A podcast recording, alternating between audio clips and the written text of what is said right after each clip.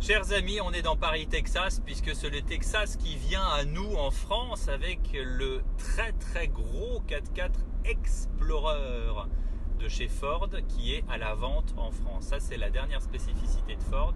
Ils se sont quand même rendus compte au bout de quelques années qu'il y avait des modèles assez chouettes aux États-Unis comme la Mustang qu'on pouvait très bien vendre en France parce qu'il y a euh, quand même des clients assez fanats de ça malgré les gabarits. Puisque ce Ford Explorer fait plus de 5 mètres de long, donc c'est une très très grosse voiture, mais qui a l'avantage justement d'avoir de la place. C'est une véritable cathédrale. On peut même euh, s'asseoir un siège sur deux et adopter les gestes barrières. Cette place ultra confortable avec ce cuir un peu, euh, euh, j'allais dire mou, mais plutôt confortable, cuir américain, marron noir qui a eu dans les Mercury, dans les Cougars des années 70. Autre élément totalement importé des États-Unis, le moteur, un gros V6 américain qui développe 357 chevaux mais pour euh, s'adapter aux, normes européennes, évidemment, on y a mis une hybridation, ce qui fait de cette voiture une hybride essence, et ce qui, par exemple, vous permet dans Paris de mettre un disque de stationnement et vous ne payez pas le parking au même titre que les voitures électriques. Vous avez le droit à 6 heures gratuites, ce qui est quand même pas rien.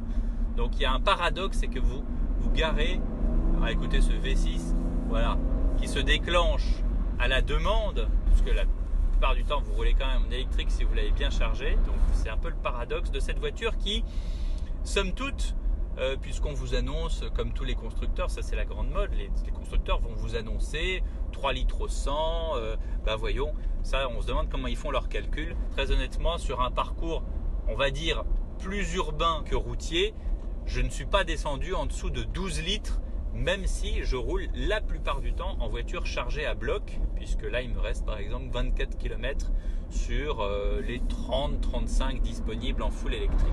Le, résultat de ça, c'est que ben voilà, c'est une voiture qui est très lourde, hein. c'est une voiture qui a des capacités de franchissement. Il y a euh, quelques trucs qui vont pas, et je vais vous dire très franchement, qui vont pas avec le prix. D'abord, c'est une voiture qui aux US coûte dans les 40 000 dollars maximum. Là, on est au double du prix, on est à 77 000 euros en version euh, ST-Line, on est à, 80 000 euros presque en, version Platinum.